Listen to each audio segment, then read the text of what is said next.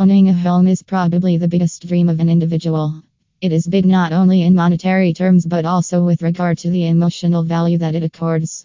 Owning a home signifies freedom from landlords and lease agreements, shifting homes every few years, etc. To top all these, home ownership brings with it a sense of accomplishment and social status. When home ownership signifies so much, you need to ensure that your purchase decision is carefully analyzed, planned, and executed. If you plan to buy a home from a builder slash developer, you need to take care of the following critical aspects.